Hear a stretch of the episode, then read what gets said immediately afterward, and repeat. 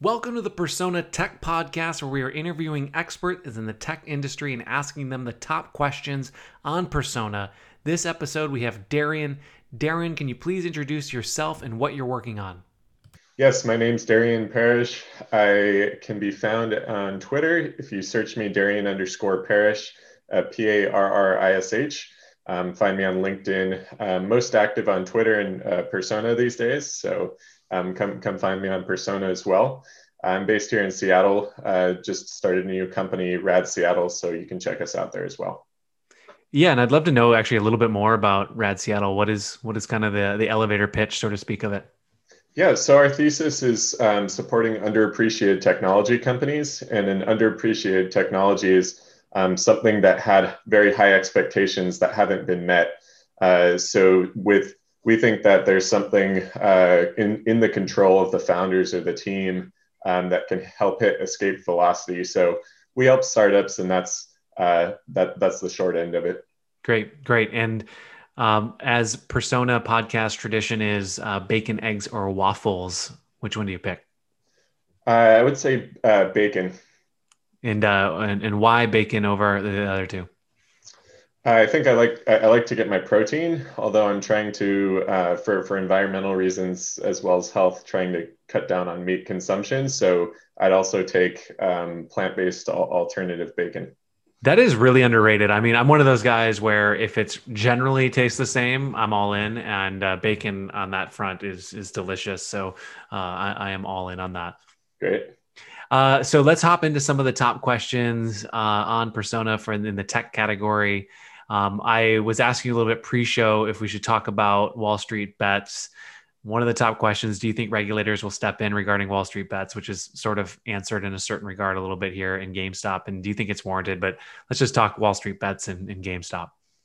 Yeah, so um, I, am not part of the the Wall Street's bet group. I, I followed it a little bit. I think you know any any retail investors should be able to organize and share ideas, and so I think that's great um, could be done on any forum, and the internet has just made that easier. So, um, in general, I, I, prefer to you know always side on the uh, you know access and, and retail investor side. Um, but I think you know uh, I wouldn't agree with some of the valuations that end up um, happening as an outcome of of everyone organizing. So. Um, but that's the same way with any crowded trade. It gets very hot and then um, eventually it comes down.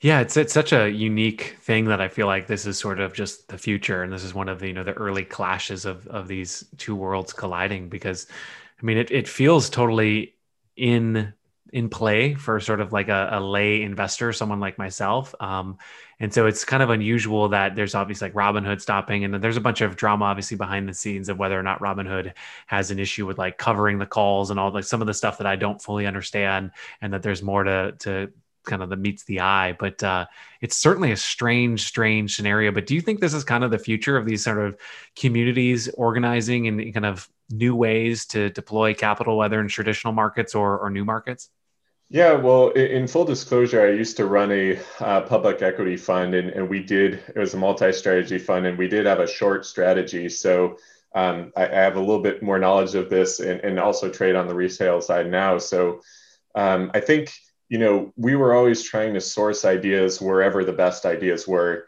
And uh, you know, Chamath went on C- CNBC to uh, you know talk about how just how intelligent some of these um, analysts are, and I, I totally agree that um, you know you really got to source the best ideas where they they are.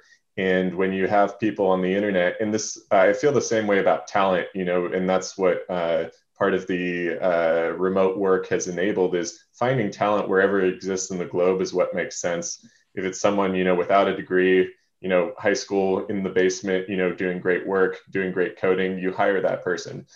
Um, same thing for ideas uh, when you're trading wherever those best ideas live and that's where you find them. So um, I, I, would say that the future probably is uh, somewhere on the web somewhere on a, on a social thread. And uh, you know we, we still do in my opinion need the short side of the trade because i think that's what helped uh, Meb, Faber uh, just had a good tweet on this, uh, where you know it's help helps root out fraud. So Enron and some of the biggest you know scenarios. A short short research is um, intended to uh, identify structural issues, and so I think you'll probably see some Wall Street bet uh, short groups eventually. um, because you, you don't want just the um, institutions being able to um, uh, root out this fraud. It'd actually be better if these intelligent, you know, folks um, congregating on the internet are, are serving that purpose as well. Yeah, that's that's a fascinating perspective on that. I uh, appreciate you kind of taking me down that rabbit hole. It's definitely uh, a new area and an area probably I won't go too deep on. So um, I love that thinking. One of the questions that you and I went back and forth on uh, on Persona was this idea of, of Webflow raising a bunch of money for their Series B and kind of talking about no code. Um, I'd like to just kind of rehab that conversation a little bit on the live podcast of kind of saying like, how do you see the future of no code in the industry? Yeah, so um, this is actually one of the theses over at Rad Seattle that we think no code is is a decades long uh, growth trend, and the reason being is is the shortage of uh, computer scientists. And uh, if you look at just how many folks are graduating uh, from university with CS degrees versus the number of open jobs um, in software development, uh, there continues to be a shortage. And so uh, part of the solution is no code. It's it's not the entirety of the solution. Um, you know, no code still requires software developers behind the no code platform. Uh, and then, um, to be honest, a lot of these are too challenging. A lot of these platforms are too challenging to build an app for just a layperson who, who doesn't have some database knowledge or data structures understanding. So I think that's the challenges that have to be overcome. Uh, but that doesn't mean, you know, because they're large challenges, you don't work on the problem. So I think no code has a really bright future, and we actually need more more people helping solve for for the challenges there. Yeah, the part that I really buy of of kind of your argument is, um, or your position, I should say, is it certainly lifts the floor of, of the whole ecosystem. And I think of the opportunities that, you know, Substack has enabled, Etsy have, has enabled, um, Shopify, right? And the, these are these platforms that are effectively no code platforms, obviously built into an actual business. It's obviously not in the no code category, but you could kind of think about them as the job to be done is effectively Absolutely. a no code solution. Yeah. And so I, I, there's been so many people that have been able to create um, amazing wealth for them and an opportunity in locations that, that that have hard access to capital or whatever it may be. And so I'm very very supportive of that of like lift, lifting the floor of the industry. And I agree with you. I've played with some of the no code app development, and it's uh, very very difficult even for someone who has a pretty robust understanding of how apps actually are built and, and worked on. But the part that I always struggle with is sort of this human element of us constantly comparing and contrasting custom built and all these things. And so it's sort of the, the the, ceiling i feel like continues to lift in the no code space. So the thing that i think you've changed my mind on is lifting the floor has a really broad you know call it a 10x kind of multiple and you're always going to have the ceiling but the delta between the ceiling and the floor has shrunk. And so i, I appreciate that perspective shift in, in my thinking yeah, and I think one of the one of the things about unrealized demand, and, and this is something um, with the underappreciated technology thesis we have, is that uh, there's a, a, lot of these categories. There's a very large portion of unrealized demand, and what that means, um, taking the Shopify example you gave, um, you, are absolutely right. That that is a uh, type of no code, and and um, in the new wave, you wouldn't think of it as no code, but you got to think about what would you do if you did not have Shopify? You, you, would build code, you would write code to build a web, you know, e-commerce site. And so it, it solves for a solution, uh, anything that solves for a problem where you would traditionally need to write code. And the same thing is with automation, even if it's simple workflows, um, previously you'd have to write code to accomplish that. So um, I think there's a lot of unrealized demand when you start thinking about broader problems as being something that could be solved by no code and that could be uh, on the consumer side you know anything you do in, in your daily daily routine that's repeatable um, that that's digital that that's that's uh, no code solution will be something you know that's solving for that um, freeing up a bit of your time and giving that back. Huge huge unrealized demand for things that uh, give people their time back yeah, it is always amazing to kind of find those little, uh, especially as an entrepreneur. You're like, oh, I, you know, Mercury uh, as an example is a bank account for startups, right? And mm-hmm. like, and this is not quite your example, but this idea, I've I've, I've opened my own bank accounts and businesses uh, since I've been 14, and I've done it, you know, now for 20 years, and it's always a brutal, brutal. Uh, you go down to the bank and you like explain to them your stupid idea, web idea, and like they're like, oh, okay, cool, and you like do this, and and Mercury was like 15 minutes done, you know, online. And I was just like, wow, like I had it never occurred to me to just build a startup that took out that kind of that menial part of it. And so when I think about what you're talking about there, applying that to my life digitally with all the little things, it's always like in hindsight, it's always like, oh my God, that was so obvious. I was wasting all this time. And but in this exact moment, I'm trying, I'm struggling to picture what I repetitively do on on the web, but I'm sure it's in the dozens, if not hundreds, that it's so regular. So that's a good call.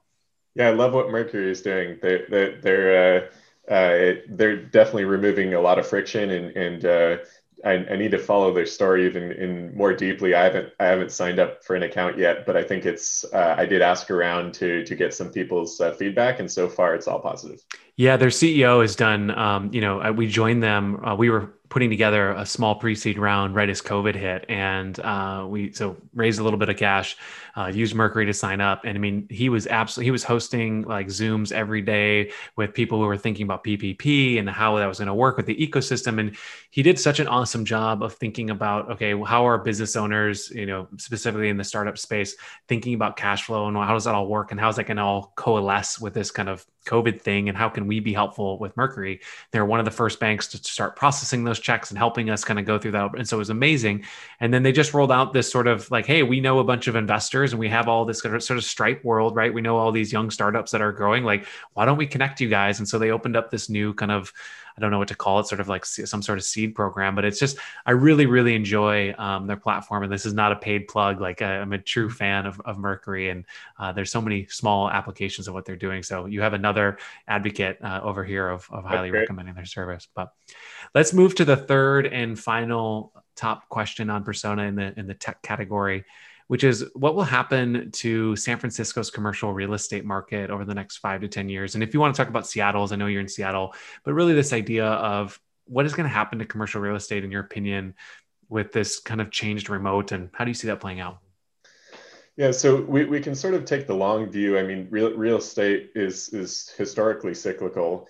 And so uh, I think trying to identify what happens in the short term is is is always more challenging than than getting a long term view on it. And I think duration is is generally your friend, if especially if you're investing in in real estate. So I, I think uh, I, I would uh, I would imagine that we uh, continue to see this uh, dispersion of of some of the some of the cities uh, I think that there's a reason why there's been a centralization, and there's a lot of great books on studying why civilization wants to congregate in these, you know, sort of mega cities, even um, sometimes. And so I, I, don't think it means that all goes away because of the pandemic and because of this remote work trend. Again, me being very positive on the remote work trend and being able to access talent, you know, anywhere in the world. Um, but I think, you know, the, again, when it makes sense, you know, you're, you're, you're still going to see cities supported um, you just have to see them get smarter. So there's got to be affordable housing. Um, so some of the San Francisco issues are the same as Seattle. Um, if you can't build affordable housing near downtown uh, for permitting reasons and, and some other um, stuff that one might consider BS, is uh, you, know that's that's not going to help your city grow, and it's not going to be a positive uh, socioeconomic uh, type of situation. Um, so I think in that situation, if you don't see change, um, if you don't see change in policy, you'll see change in behavior, which means you know exiting to the suburbs or, or even to the uh, countryside, which uh, can be a great quality of life. Yeah, that's, that's something that impacted me um, personally on this is that I was visiting my parents down in Florida uh, as COVID hit, had been in Seattle for six years, uh, ended up staying down there for about 10 months and got a little bit of a golf swing uh, along the way. Uh, but, you know, Florida was such a 180 from Seattle. And obviously we've heard a lot about Miami and I was in central Florida, which I don't recommend, but, you know, the, my, the, the temperature was nice and the golf is, is year round. Um, and my my family and I we moved up to Portland, Maine, and Portland, Maine is a strange city uh, that, uh, and I don't know how long I'll be here, but call it you know six to twelve months.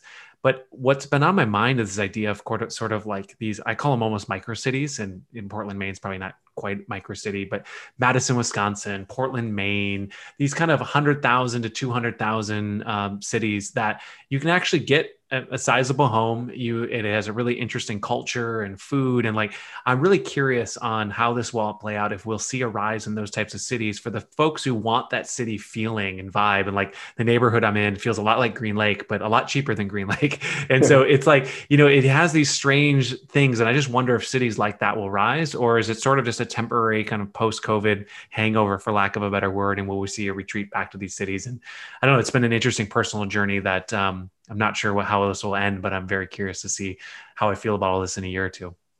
Yeah, I mean, I think that's be, being in Central Florida and then going to Portland, Maine, obviously big temperature difference. I, have done a similar thing. I grew up in Hawaii and then being in, in Seattle, it's, it's much colder, but Port, Portland's even colder. I have a sister over there.